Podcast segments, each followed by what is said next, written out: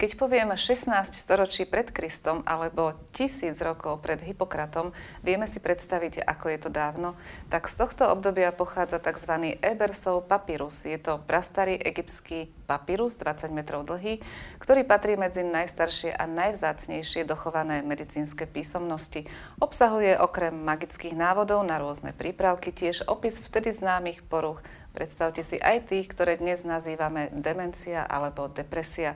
Až do týchto prastarých čias siahajú korene modernej psychológie a psychiatrie. Milí diváci, vítajte pri sledovaní Okien duše do Korán. Dnešná relácia bude o niečo iná. S mojím hostom nazrieme do minulosti a tiež mierne do budúcnosti tohto medicínskeho odboru. Pozvanie do štúdia prijal psychiatr a generálny riaditeľ psychiatrickej nemocnice Filipa Pinela v Pezinku, pán doktor Pavol Černák. Vítajte. Ďakujem pekne za pozvanie.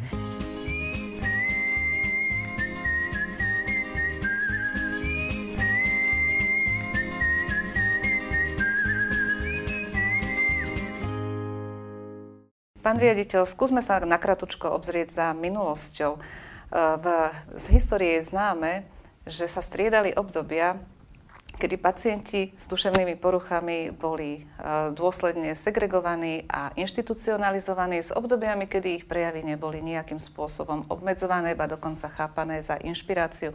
Ako je to dnes a ako vieme nadviazať na takúto tradíciu? No treba povedať, že to prvé bolo ďaleko viac prítomné v dejinách ľudstva ako to druhé. Naozaj od čias, ktoré, ktoré si spomenula, teda od toho staroveku až takmer po súčasnosť sa dejinami psychiatria, dejinami starostlivosti duševne chorých ťahne ako červená niť taký ten postoj e, k duševne chorým, ktorý spočíval na potrebe e, vylúčiť týchto chorých zo spoločnosti. Takže to je bohužiaľ smutná pravda a treba povedať, že ani dnes to nie je úplne vyriešená otázka. Samotná podstata duševných porúch je tak trošku takou záhadou. Hej. Na rozdiel od ostatných chorób, od ostatnej medicíny, duša je niečo, čo je tak ťažko uchopiteľné a ťažko viditeľné, ťažko rozpoznateľné, že celkom právom je pochopiteľné, že sa okolo tohto vytvára veľa, veľa mýtov a nedorozumení.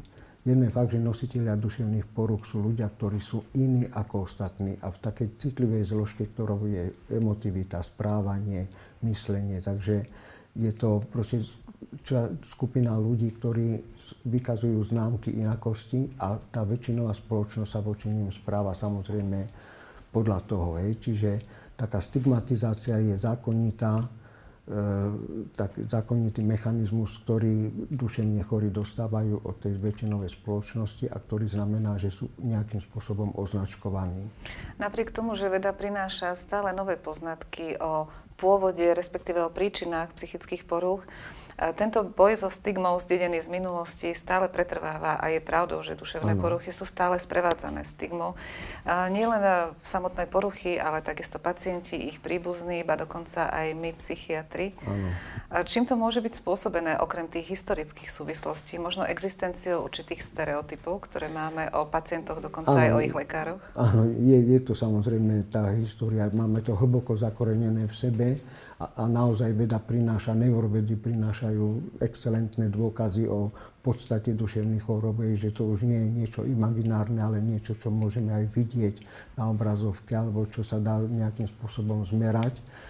Ja si myslím, že tú veľkú rolu hrá mechanizmus projekcie, že aj tí zdraví ľudia v podstate aspoň raz v živote narazia na situáciu, kedy majú pocit, že nezvládnu seba, že sa ľudovo povedané rozsypú, že sa prestanú kontrolovať, proste, že zošalejú. Hej. Proste sú to nejaké krizové obdobia, situácie v ich živote a ten strach z vlastného zošalenia, z vlastného zbláznenia je príčinou toho, že aby sme si to od, od toho stavu odľahčili, tak to projikujeme, preniesieme na toho pacienta. Uh-huh. Proste je za tým akési také nevypovedané chvála Bohu, že sa to nestalo mne, ale dobre, že to má V tomto slova druhé. zmysle by som použila metaforu.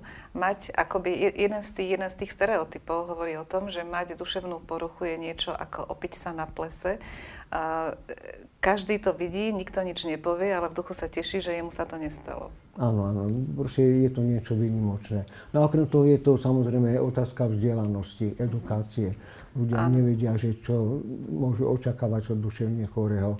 Keby sme povedali obyvateľom domu, že mesto chce zriadiť v tomto dome 5 chránených bytov, tak obyvateľia napriek tomu, že už dneska sa inak staviame tým duševne chorým, predsa len začne to vrtať v hlave. A čo keď proste bude agresívny, čo keď nechá pustený plyn, čo keď uh-huh, vybuchneme. Uh-huh. Proste je to veľa takých mýtov, predsudkov a treba povedať, že e, je to väčšinou, v drvivej väčšine otázka neinformovanosti. A... Chýbajúcich reálnych informácií. Aj preto ano. sme sa rozhodli e, v tejto relácii prinášať relevantné a overené informácie. Ešte mi napadá súvislosť možno s, s, s tými stereotypmi, ktoré existujú nielen o pacientoch, tak ako ste ich opísali, ale možno aj o ich lekároch. E, napríklad umenie, veda, filmy, knihy často opisujú psychiatra ako podivína, nie veľmi odlišného od jeho pacientov. Aký typ osobnosti väčšinou je psychiatr, aké má tie profesné a možno aj ľudské danosti a možno aj prednosti, ktoré ho predurčujú na takúto prácu. Aký typ je, alebo aký typ by mal byť. Možno aký by mal byť, áno. No, tak mal by vykazovať rozhodne znaky normálnosti, ale nemusí to byť normálnosť taká, ktorá je nudná, všedná, ale normálnosť, ktorá proste spočíva v tom, že je zakotvený v realite. Ale mal by mať aj zmysel pre niečo, čo je nad tou realitou. Hej. Čiže vedieť počúvať tie pacientové neraz niekedy fantazíne a také až inkoherentné, uh-huh. nesúvislé myšlienky. Proste, a, a mal by mať takú vlastnosť nielen, e, teda, ktorá, ktorá je založená na empatii, ale aj schopnosť preniknúť alebo spojiť sa s tým pacientovým napríklad autizmom pri schizofrenii. Ono je to veľmi ťažké, ale pacienti sú veľmi vďační, keď im ich psychiatri e, nielen dôverujú, ale keď im aj rozumejú. Keď im rozumejú, keď sa keď empaticky cítia áno, do ich sveta áno, a zároveň áno, zostávajú áno. zakotvení v realite. To áno, je možno tá... Áno. Čiže, čiže proste zdravá miera, miera reality, teda schopnosti byť v realite a taká okorenená schopnosťou proste určitého takého, tak by som povedal, nejakého umeleckého... Pohľadu za horizont. Pekne povedané, hej. Na existencii stigmy, tak ako sme ju teraz opísali, sa podieľa nielen tradícia a historické korene, na ktoré nadvezujeme a od ktorých sa jednoducho nemôžeme odstrihnúť, pretože je to náš základ, ale nadvezujú aj iné možné zdroje uh, pretrvávania stigmy. A jeden, jeden z týchto zdrojov je chýbajúca podpora zo strany štátu naprieč historickými obdobiami, ktorými sme za posledných 100 rokov prechádzali. Po rozpade Rakúsko-Uhorska, po skončení druhej svetovej vojny, ano. po nástupe E, totalitných režimov, ale aj po ich páde sme automaticky v spoločnosti očakávali, že nová prichádzajúca epocha bude o niečo lepšia, svetlejšia, šťastnejšia a možno psychiatriu nebudeme ani potrebovať. Ale opak je pravdou. Opak je pravdou. Dosvedčuje to aj štatistika, ktorá hovorí o vysokom náraste ambulantne liečených psychiatrických pacientov. No, ono je to, je to asi tak, že v podstate dá sa povedať, že štáty, kde niekto z vysokých predstaviteľov exekutívy alebo, alebo prezidenti alebo proste takí známi ľudia sami ochoreli duševnou poruchou a zverejnili to, veľmi to pomohlo rozvoju práve tej detabuizácie a destigmatizácie. Proste aj to dalo podnety k tomu, aby sa začalo venovať viac pozornosti duševnému zdraviu. Treba povedať, že za tých posledných 30 rokov na Slovensku my sme už na začiatku, začiatkom 90. rokov vypracovali reformu psychiatrickej uh-huh. starostlivosti. Upozorňovali sme e, vlády, že sa venuje málo pozornosti duševnému zdraviu. V, v ostatných krajinách Európy už to bola téma v podstate číslo jedna dlhú dobu. A teraz, až, až teraz sa to na Slovensku začína viac pertraktovať a je to téma, ktorá sa dostáva do popredia. Takže ten vývoj u nás v podstate rešpektoval náraz počtu duševne chorých, ale proste nebolo počuť nikoho z vrcholných predstaviteľov štátu, že by hovoril o samovraždách, že by hovoril o o ťažkom postavení, áno, o ťažkom postavení du, vážne duševne chorých, ako sú napríklad pacienti so schizofréniou. Hej. Takže to je proces, ktorý, chvála Bohu, teraz dúfame, že sa naštartuje tak intenzívnejšie, ale v podstate naozaj to postavenie duševne chorého za tých 30 rokov sa až tak veľmi zásadne nezmenilo. Dá sa teda povedať, že zámery a ciele tejto reformy, ktorú ste spomínali z 90. rokov, sa vlastne nenaplnili? No, čiastočne sa naplnili v niektorých parametroch, napríklad rozvoj ambulantnej siete. Hej.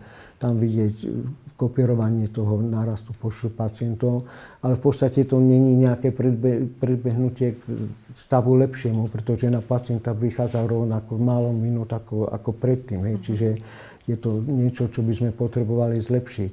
Celkové priestory a personál sú hlavné devízy, hlavné komponenty e, nejakej dôstojnej starostlivosti o duševne mhm, chorých. Hej. Čiže to, je, to, to je to hlavné, čo my potrebujeme, predovšetkým personál, pretože to hlavné vybavenie, ktoré ano. psychiatria má, nie je v prístrojoch, Áno, ale je vlastne v ťažkú techniku. Áno, potrebujeme ten ľudský faktor a primerané dôstojné priestory.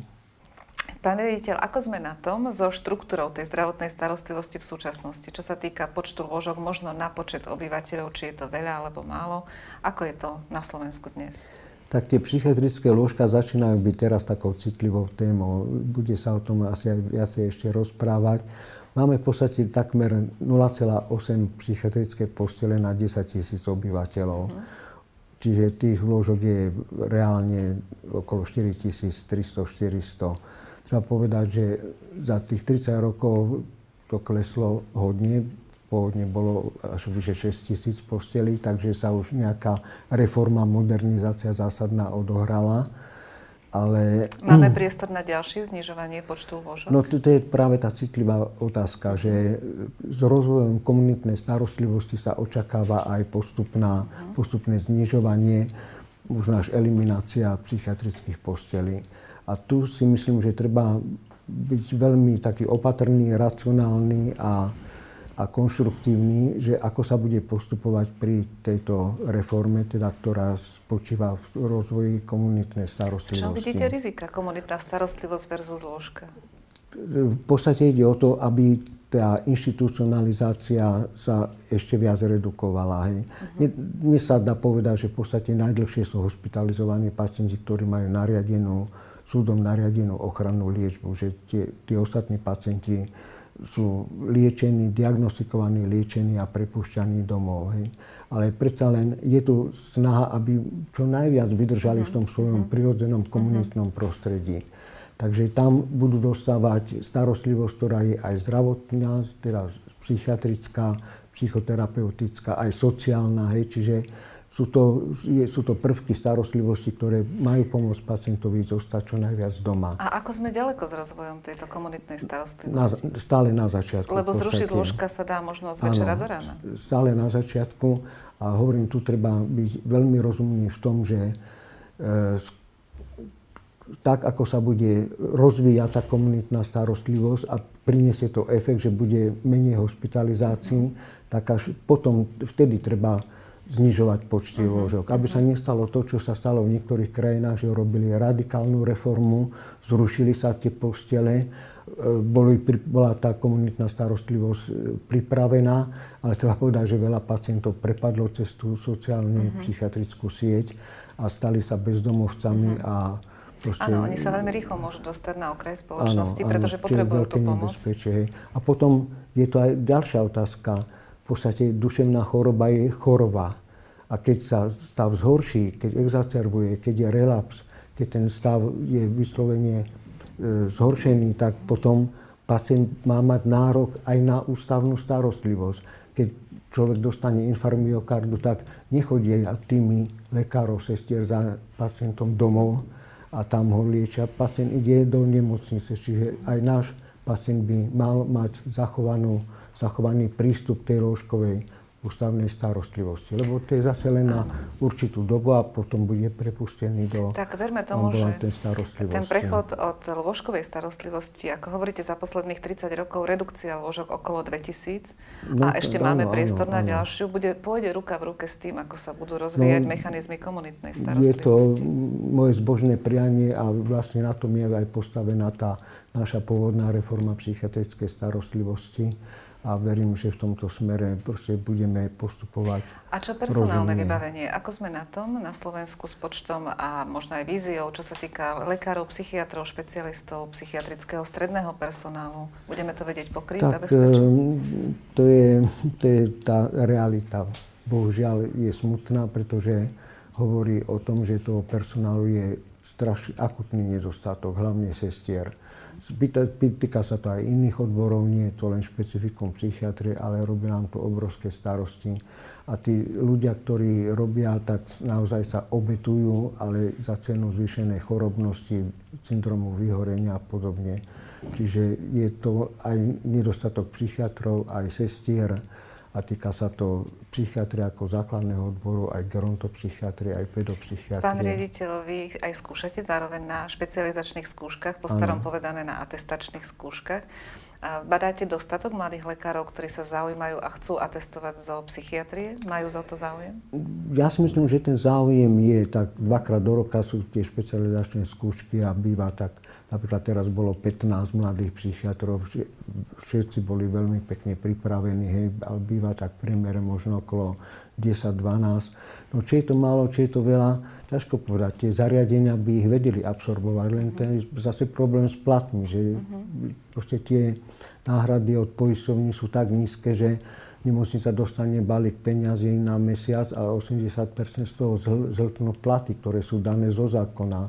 Čiže podstate nie je priestor pre zlepšovanie. Na, na prijatie väčšieho počtu áno, vlastne áno, lekárov. Áno, áno. áno ešte, mi zau, ešte ma zaujíma a napadlo mi, keď už ich príjmete a keď pracujú napokon aj vo vašej nemocnici, na oddeleniach, najprv sú to mladí začínajúci, tiež som bola mladý začínajúci psychiatra, pamätám si na začiatky, kedy som po skončení školy prišla na svoje prvé pracovisko a tam som po prvých 4 hodinách zistila, že nič neviem z medicíny a musím sa to začať učiť na novo. I tak bolo. A prešla som postupne tými rokmi aj viacerými pracoviskami, atestačnými a ďalšími skúškami. Aká je situácia? Kedy si to bolo rozdelenie na psychiatrov, ktorí viac inklinujú k farmakoterapii a tú druhú skupinu, ktorá viac inklinuje k psychoterapii. A možno sme sa sami seba tak trošku e, úsmevne nazývali práškari a duchári. A aký je ďalší trend? E, stretávajú sa tieto dva smery alebo sa rozchádzajú čoraz viac?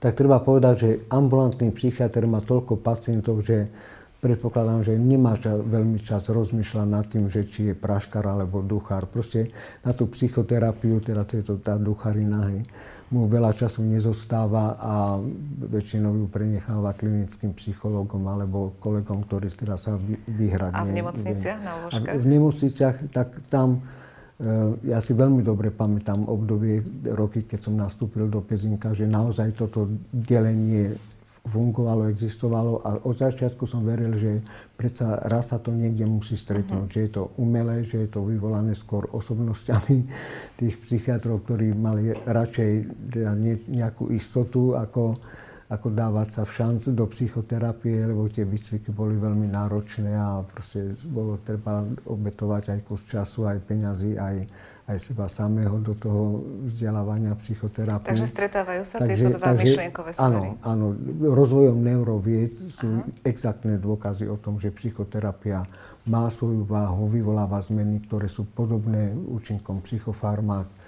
Je to teda nechemická, nechemický spôsob zasahovania do, do funkcií mozgu, takže má oporu aj v tej matérii a naozaj dneska už tak nepočuť, že by sa niekto proste považoval za praškara a ten druhý za duchára. To je pre pacientov stretlo, určite stretlo sa to. Najlepšia ale... správa je, že sa tieto dva smery stretli, pretože dokopy dokážu vytvoriť vlastne tú komplexný, komplexný prístup k tomu pacientovi. Taký, taký, hej, taký holistický prístup a konečne môžeme hovoriť o takom psychosomatickom, biopsychosociálnom prístupe a modele človeka v zdraví a v chorobe.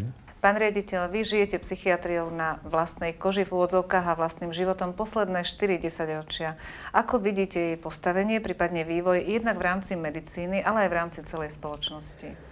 Tak som rád tejto otázke, pretože naozaj som zaživa, zažil a stále zažívam tie rozdiely. Uh-huh. Keď som v 76. nastúpil do psychiatrickej liečebne krajské psychiatrické liečebne v Pezinku, tak treba povedať, že keď som medzi kolegami proste povedal, keď sme končili medicínu, že idem robiť na psychiatru, tak sa ma mnohí takto pýtali, že toto, prosím uh-huh, ťa. To sú tie stereotypy. Áno, a e, e, ešte dokonca Pezinok, hej, niekde proste lokalita mimo Bratislavy a kde si pod na opäti Malých Karpát niečo, čo vyzeralo ako hrozostrašne a čomu sa hovorilo cajla, hej, proste tak, tak, takým hanebným potónom, že keď ti budeš šíbať alebo keď budeš zlý, tak to dáme zavrieť na cajlu, hej, čiže to bol symbol nejaké reštrikcie, trestu, hej. Takže to, to, to boli tie začiatky a proste ja som vedel tomu, že tá psychiatra je perspektívna a že príde raz čas, kedy ukáže ostatnej medicíne a celej spoločnosti, ľudstvu, že je to jeden úžasný odbor, ktorý má obrovský potenciál k rozvoju. A aj sa tak stalo. A treba povedať, že e, časom som nadobudol hrdosť na to, že som psychiatr, pretože naozaj psychiatra dokáže človeku dať ohromne veľa. Jednak to, že sa vieme postarať dobre o telesné zdravie pacienta, ale hlavne o jeho dušu. Hmm. A to je proste niečo veľmi cenné, lebo to je to, čo je to krehké, citlivé, také ťažko uchopiteľné a keď rozumieme tomu pacientovi, tak je to obrovská devíza. A dneska si myslím, som presvedčený, že mnohí psychiatri reprezentujú tú psychiatru, ktorá je akási atraktívna aj pre spoločnosť a že má svoje dôstojné postavenie v rámci spoločnosti aj iných medicínskych odborov. Aj to vidieť, už tí ostatní lekári už viac rešpektujú psychiatru, uh-huh. aj sa zaujímajú sami o psychosomatickú uh-huh. medicínu, tie duševné poruchy. A o tie také. súvislosti, ktoré sú medzi nimi. Áno, Ja to môžem zo svojho uhla pohľadu posúdiť maximálne za posledných 20 rokov a tiež vnímam tým, že z toho posledných 10 rokov pracujem na ambulancii, že aj záujem ľudí a celej spoločnosti, možno aj pohľad spoločnosti sa zmenil. Veľmi sa zmenil, áno. A to aj vďaka tomu, že sme dosť skoro začali s takými tými edukačnými, propagačnými, vysvetľujúcimi besedami, že, proste, že sme si urobili cestu do médií. Však len ja som bol x krát v rozhlase, v televízii, robili sme deň otvorených dverí, konferencie, na ktoré som prilákal novinárov, aby sa o tom písalo. Takže postupne sa táto téma dostávala viac a viac do spoločnosti. Tiež by to tak bolo aj do budúcna. Myslím, že ten trend naberáme, že už nie je ja žiadnou myslím, stigmou či hambou chodiť psychiatrovi alebo mať svojho psychiatra. No dneska je to priam handicap. Kto nemá svojho psychoterapeuta v Bratislave, tak je považovaný za, za nemoderného a a proste je to... Niečo, niečo mu chýba k spoločenskému statusu. Proste tá Bratislava je tak, tak povedal by som trošku taký malý Manhattan, že takmer každý manažer mm-hmm. už mhm. dneska má svojho psychoterapeuta. Spomenuli ste nemocnicu v Pezinku, do ktorej ste nastúpili na začiatku vášho pôsobenia a to je možno vhodný príklad, na ktorom si môžeme demonstrovať, ako sa vyvíjalo nazeranie odborníkov práve na duševné poruchy, na ich liečbu a kde sme sa dostali až po dnešný deň. Mm. Ako to prebiehalo v Pezinku, ako sa transformovala mhm. nemocnica? Mm. Som, som veľmi rád tejto otázke, pretože môžem na základe vlastnej skúsenosti niečo o tom povedať, lebo naozaj vývoj Pezinka rovná sa takmer vývoj e, psychiatrie spoločnosti. Treba povedať, že v 24. vznikol Pezinok ako afilovaný ústav kliniky psychiatrickej na Mickevičovej ulici v Bratislave. Proste bolo veľa pacientov, bolo a boli takí, ktorí proste potrebovali dlhodobejšiu liečbu, bolo treba nájsť nejaké zariadenie, miesto, kde môžu byť e, presunutí z hospitalizácie na klinike. A to boli železité kúpele, ktoré v 24. teda prevzal štát do svojej starostlivosti ako ústav pre duševne chorých, ktorý, a, ktorý sa postupne rozrastal a stav kedy som ja nastúpil v tom 76.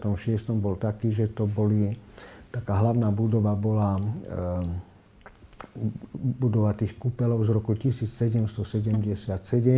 Potom tam boli už novšie budovy, detské oddelenie bolo postavené v 60. rokoch, administratívna budova a tzv. horný koniec, kde boli také staré budovy, kde bolo ženské oddelenie, gerontopsychiatria a ešte nejaké. No a treba povedať, že to, boli, to, bolo, to bolo prostredie, to boli také podmienky, že až naháňali strach. Uh-huh. Keď tzv. mužská štvorka, to bolo oddelenie na prízemí, kde proste boli pacienti veľmi akútni, nepokojní, hej, kde, kde bolo také, v podstate ten, kto to nepoznal, tak mohol mať naozaj strach vojsť dnu, hej, a vysoké, vysoké priestory, úzke okná, všade tak pochmurno, tma. Uh-huh. No, keď som slúžil, tak to sme boli v takej vedľajšej časti toho objektu. Dlhé schody, vysoké, do, do, to skoro do neba a tam proste netopiere, takže, takže alebo kuchyňa, ktorá bola pri takej skale, no proste hrozné podmienky, naozaj nedôstojné, takže veľa sa zmenilo, keď sa založila nová nemocnica, ktorá má veľmi peknú architektúru, ten areál je naozaj krásny a to treba poďakovať môjmu predchodcovi, profesorovi Pokadimu, že toto dosiahol. Hej. Uh-huh. Ja keď som nastúpil, potom, keď som sa stal riaditeľom, tak som si povedal, že výskum, ktorý bol v Pezinku už veľmi taký rozvinutý a keby takmer už bol na spadnutie otvorenie, potom to samozrejme zaniklo. Takže kvalita je to, čo treba udržať, zvyšovať a proste dostať sa do povedomia verejnosti. Skrátim to, dnes samotní pezinčania hovoria, idem do Pinelky, naša Pinelka, a to je pre mňa dôkaz toho, že naozaj to vnímanie verejnosti sa zásadným spôsobom zmenilo. Čiže dneska to nie je symbol postrachu, symbol represie, ale symbol pomoci. privetivosti, pomoci, vľudnosti, uh-huh. proste miesto, kde človek dostane láskou pomoc a kde, kde sa rád obracia. To je krásny príklad, keď by to bolo naozaj taký vzorový príklad, ako sa vyvinula psychiatria za posledných 10 rokov alebo aj 40 rokov v celej krajine, nielen v Pezinku a v Pezinskej nemocnici. Približne plus minus malými odchýlkami to takto zrejme prebiehalo aj inde. A smerujeme, dôležitá je tá budúcnosť psychiatrie. Kam smerujeme? Ako budú pacienti liečení? Na čo sa máme pripraviť? Už sme spomínali prechod z veľkej miery do tej komunitnej starostlivosti. A ako to bude napríklad, čo sa týka vzťahu lekára a pacienta? V minulosti bol viac direktívny, autoritatívny, ale predsa tá reforma nám prinesie posun možno aj v tomto. Áno, tak ja sa pamätám, ako ťažko sa aj presadzoval napríklad komunitný spôsob liečby v Pezinku.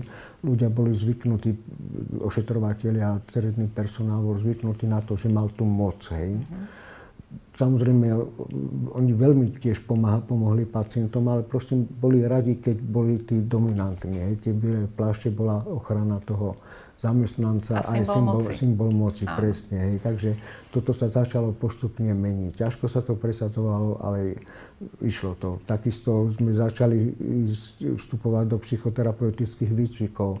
No nebolo to príjmané s veľkým pochopením, ale proste presadili sme si to. Založili sme Freudov krúžok, sme sa vzdelávali psychoanalýzy, ktorá nebola oficiálne akceptovaná predstaviteľmi e, slovenskej psychiatrie. Takže proste išli sme svojou cestou a som rád a som aj na to hrdý, že sme v tomto smere neustúpili a že sme niečo dosiahli. A dnes vidieť proste to, že naozaj tí pacienti vyhľadávajú tú pomoc odbornú, máme akoby vyššiu chorobnosť na duševné choroby ako okolité štáty, ale ja si myslím, že je to hlavne tým, že naozaj ľudia viac dôverujú tej psychiatrii a mhm. že sa obrátia radšej na odbornú pomoc ako na takú šarlatánsku. To je tiež jedna z mojich otázok. Časť pacientov s duševnými poruchami stále ešte inklinuje práve k takýmto paramedicínskym postupom. Ano. Od liečiteľov spornej kvality až po eh, niektoré naozaj eh, praktiky za hranicou, namiesto toho, aby navštívili psychiatrov. Čím to môže byť dané a ako vieme tento trend ešte ďalej zvrátiť? Spomíname tu modernizáciu priestorov, budov a postupov. Čo ešte vieme urobiť preto, aby sa ľudia s dôverou obrátili na pomoc psychiatrov? To si každý musí sám prejsť tou svojou cestou. Ja si myslím, že to otváranie duše, že je taká citlivá otázka, že proste človek musí naozaj asi trpieť tak veľa, veľmi, že nakoniec toho odborníka vyhľadá, ide tam s veľkou úzkosťou, s veľkými obavami, čo sa tam objaví, hej, pretože to je sféra, kde sa premietajú naše fantázie, naše impulzy, naše rôzne Strach. agresívne, hej, se, sexuálne a neviem aké tendencie, hej, ktoré nosíme v sebe a proste keď pochopí, že je to normálna ľudská záležitosť, tak e, získa viac dôveru. Ne, ne, nemyslím si, že sa to dá nejako usmerniť umelo. Skôr je to otázka dobrých skúseností s tou, s tou mhm. poctivou psychiatrou. Poctivou prácu. A, tá, a tá, tá, to, tá, táto súhra, ako ste ju teraz povedali, vlastne vytvára ten index dôvery a ten postupne zvyšuje. Presne, presne. Možno to je to, čo je presne. nádejou do budúcna, kedy tí ľudia naozaj budú mať ten, tú dôveru vyššiu, aká bola, ano. povedzme, v tej minulosti. A keď ste sa pýtali, že čo bude ďalej, tak naozaj ten vzťah ja považujem za základ. Psychiatrickej e, práce, vzťah medzi terapeutom a pacientom, ktorý má byť založený na dôvere, blízkosti, bezpečí. A je otázka, že teraz, keď sa taká v súvislosti s tou krízou trošku tak viac začala používať tá neosobná e, online e, diagnostika a terapia, že či to bude dobre pre náš odbor lebo nič nedokáže nahradiť ten osobný živý kontakt, ktorý je súčasťou psychiatrického vyšetrenia alebo hospitalizácie. Pán riaditeľ, ako sa zmenilo za toto časové obdobie, o ktorom sa teraz rozprávame, portfólio duševných poruch? Či niektoré zostali vo svojom výskyte stabilné a iné možno pribudli, možno boli importované, alebo súvisia s modernými fenoménmi, ktoré, ako sú sociálne siete, prípadne nástup individualizmu, tlaku na výkon a podobne. Ako to badáte, aký je trend? Tá zmena nastala evidentne. Hej. Za posledných 20 rokov nám začali prudko rásť tie F40, čiže neurotické, stresom podmienené úzkostné poruchy a tiež aj afektívne poruchy, čiže hlavne depresívne stavy. A to, je, to, to, je, to sú také spojené, spoje, spojené váhy, hej, že je, doba sa mení, hej, ľudia začínajú byť pod väčším tlakom sociálnym, pracovným, uh-huh. mnohí sa dobre prispôsobili, ale mnohí sa nedokázali prispôsobiť týmto zmenám. Je tu tlak na výkon, perfekcionalizmus a určitý model ideálneho človeka moderného, mhm. ktorý sa podsúva verejnosti. Ten veľmi silno pôsobia naozaj vďaka tomu a vďaka tomu aj, že tá tradičná rodina je, má také, také oslabené postavenie a že deti dostávajú viac um, nejaké informácie mimo rodinného kruhu, tak sa vyrastajú nám jedinci, ktorí majú dosť výrazne narcistickú a uh-huh. hlavne hraničnú osobnostnú štruktúru. Čiže Takže tak ako je... pribúda úzkostných a depresívnych poruch, pribúda aj poruch osobnosti, najmä narcistických a hraničných? Poruch, áno, po, áno. A čo diagnózy, ktoré majú tradične štandardný a pomerne stabilný výskyt v spoločnosti? Literatúra píše, že napríklad schizofrénie sa vyskytujú v jednom percente populácie nielen naprieč časovými obdobiami, ale aj naprieč sociokultúrnymi spoločnosťami. Áno. Tak treba povedať, že tu nastávajú naozaj také maličké posuny. Súvisí to aj s lepšou diagnostikou, aj s väčšou dôverou obyvateľstva k psychiatrii. Súvisí to aj s tým, že predsa len e, taká tá mm, atraktivita tej psychiatrie je väčšia a proste ľudia už nenechávajú toho svojho príbuzného duševne chorého uh-huh. na pospas voľnému priebehu, ale proste ho radšej zoberú do, do tej ambulantnej psychiatrickej liečby. Takisto sa aj vďaka výskumu mozgu a novým psychofarmakám Zlepšili možnosti liečby, áno. Áno, diagnostika bipolárnej afektívnej poruchy. Uh-huh. Takže to sú všetko javy, ktoré zaznamenávame, ktoré sú súčasťou naozaj veľkého rozmachu psychiatrie ako e, disciplíny, ktorá naozaj uh-huh. vie sa veľmi zodpovedne a veľmi úspešne postaviť. Z toho, z toho nám vyplýva zatiaľ povedaného, že niektoré duševné poruchy naozaj v absolútnom čísle narastli, najmä tie neurotické a afektívne, depresívne. Ano, ano. A to súvisí s tými spoločenskými zmenami a iné poruchy, možno viac organicky podmienené, napríklad bipolárna afektívna a schizofrenia, Nevieme na isto, či sa skutočne v absolútnom čísle ich e, výskyt zvýšil, ale určite sa zvýšil v relatívnom e, počte pacientov, keďže máme lepší záchyt a lepšiu ano, informovanosť. Určite. To je zaujímavý trend a pravdepodobne bude pokračovať. Áno, a je to dobrý trend. Treba je to dobrý trend, pretože tým ľuďom vieme pomôcť. Otázka teraz ale znie,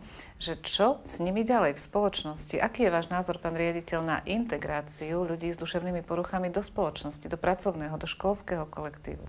Tak celé toto snaženie, všetko, čo hovoríme, by stratilo úplne zmysel, keby na konci nebola integrácia duševne chorých do spoločenského a každého ďalšieho procesu. Hej.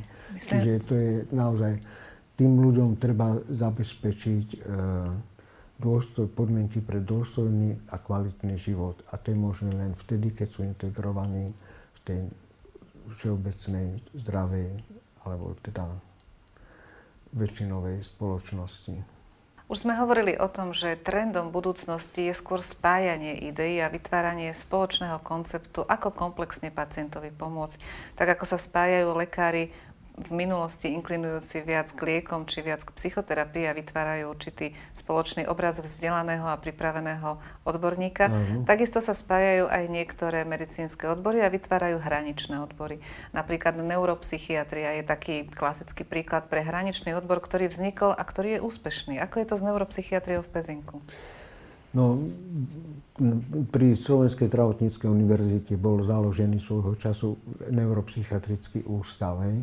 A pochopiteľne vznikla taká pardon, potreba aj mať nejakú lôžkovú bázu, lôžkovú základňu. Tak e, voľba padla na Pezinok. My sme radi túto iniciatívu pri, privítali a asi pred 5 rokmi sme založili neuropsychiatrickú kliniku Slovenskej zdravotníckej univerzity a psychiatrickej nemocnice Filipa Pinela. E, prednosta je tam profesor Benetín, uh-huh. sú tam psychiatri, neurologovia a liečia sa tam pacienti, ktorí vlastne vykazujú akýsi prienik ochorení z týchto dvoch odborov. Uh-huh. Čiže na jednom mieste sa riešia aj psychiatrické problémy, aj neurologické aj, a tých prienikových stavov je naozaj bohato, takže má celoslovenskú pôsobnosť, chodia pacienti z celého Slovenska. To znamená, že nikde inde na Slovensku takéto pracovisko už nie je? Nikde nie je. Hej. A počet pacientov ale zdá sa bude narastať, pretože tie nové poznatky, ktoré sme tiež spomínali, ktoré hovoria o tom, že podstatou duševných poruch je nejaká porucha vo fungovaní nervového Jasne. systému, tak práve tieto poznatky nám otvárajú pohľad na to, že tí pacienti na vonok klinicky so psychiatrickými symptómami majú možno aj skrytú neurologickú problematiku. Bude ich čoraz tie, viac. jemné neurologické príznaky. Alebo vedľajšie účinky e, liečby pri uh-huh. Parkinsonovej chorobe. Proste je, je alebo za, di, diferenciálna diagnostika záchvatových stavov. Uh-huh. Máme aj také špeciálne prístrojové vybavenie, ktoré umožňuje sledovať video, elektroencefalografický záznam 24 hodín uh-huh. u mhm. pacienta. Spolupracujeme s Národným ústavom duševného zdravia v Prahe, v Kle, teda v Klecanoch pri Prahe. Uh-huh. Hej, takže a lekári, máme... ktorí tam pracujú, majú teda neuropsychiatrickú špecializáciu? Áno, je to novinka, takže v podstate sa to len teraz rozbieha. Teraz boli dvaja atestovať, z toho jeden náš kolega to je veľmi zaujímavé. A keď sa chce niekto stať neuropsychiatrom, znamená to, že ešte predtým musí mať, mohla by som sa ja stať neuropsychiatrom, musí byť predtým psychiatrická alebo neurologická atestácia? Je to náplň odboru neuropsychiatrie, kde je stanovené, koľko, aký čas musí stráviť, teda uchádzač na psychiatrii a na neurológii a aké, aké penzum toho tých vyšetrení, tých výkonov musí vykonať, aby mal naplnený Možno práve štandard. toto je dôležitá cesta, ktorou sa bude psychiatria v budúcnosti uberať a aj tieto dva medicínske odbory, neurológia a psychiatria sa svojím spôsobom budú vlastne zbližovať. Tak svojho času bola neuropsychiatria bežná. Je. Nemecká psychiatria je nervo, ne, teda psychiatria a neurológia. Uh-huh. Takže to je niečo, čo má aj svoje historické pozadie. A, a aj súčasné opodstatnenie. Áno, a v podstate je to nielen teoretický koncept, ale čo je teda, a čo my rozvíjame s radosťou, je to aj klinický koncept tohto odboru. Pán riaditeľ, obzreli sme sa za minulosťou, popísali sme, ako to vyzerá v súčasnosti a trochu sme nazreli do budúcnosti. Vynechali sme niečo? No ja mám pocit, že strašne veľa sme vynechali, lebo to je téma, o ktorej sa dá toľko rozprávať. Či som vyťahol tie naj, charakteristickejšie a najpodstatnejšie prvky, tak to posúdi divák sám. Za seba by som možno len toľko dodal, že ja som naozaj šťastný, že som išiel robiť tú psychiatru. Naozaj pre mňa to znamenalo naplnenie mojich očakávaní, mojich potrieb a som šťastný, že som si ju zvolil ako odbor, ktorý fakt naozaj, a to sa mi potvrdilo, zaznamenal úžasný rozmach. Hej, tie, tie neurovedy priniesli nové poznatky, tá etupatogeneza duševných poruch je taká už dosť, do veľkej miery objas, objasniteľná, ale stále to najkrajšie na tej, na tej psychiatrii je ten kontakt, tá práca s pacientom. Pacienta nezaujíma, že ako molekuly serotonínu nám kmitajú v hlave. Jeho zaujíma to, ako mu rozumieme, ako vieme sa dostať do jeho blízkosti, ako nám môže dôverovať. A ako mu vieme pomôcť. A, a, a potom z toho vyplýva aj to, že keď mu pomôžeme, tak verí tomu, čo mu hovoríme a dávame a to je tá cesta k jeho vyliečeniu. Ďakujem za rozhovor. Ďakujem aj ja za pozvanie. Postoj spoločnosti k duševným poruchám je v každej historickej etape zrkadlom, v ktorom sa odráža vzťah spoločnosti k tým, ktorí sa nejakým spôsobom odlišujú od akceptovateľných noriem a teda tvoria menšiny. Vážnou správou je, že podstatou duševných porúch je naozaj zmena vo fungovaní mozgu a nie len mozgu, ale aj v zložitej spolupráci medzi nervovým, imunitným a hormonálnym systémom. Na druhej strane je dobrou správou, že liečba duševných porúch je dnes už komplexná. Nie len farmakologická, ale aj psychologická, psychoterapeutická a sociálne podporná. Neliečená duševná porucha predstavuje pre pacienta vážne zdravotné riziko. Milí diváci, ďakujem vám za pozornosť. Okná duše do Korán sa pomaly zatvárajú. S našou reláciou sme tu pre vás opäť na budúce. Dovidenia.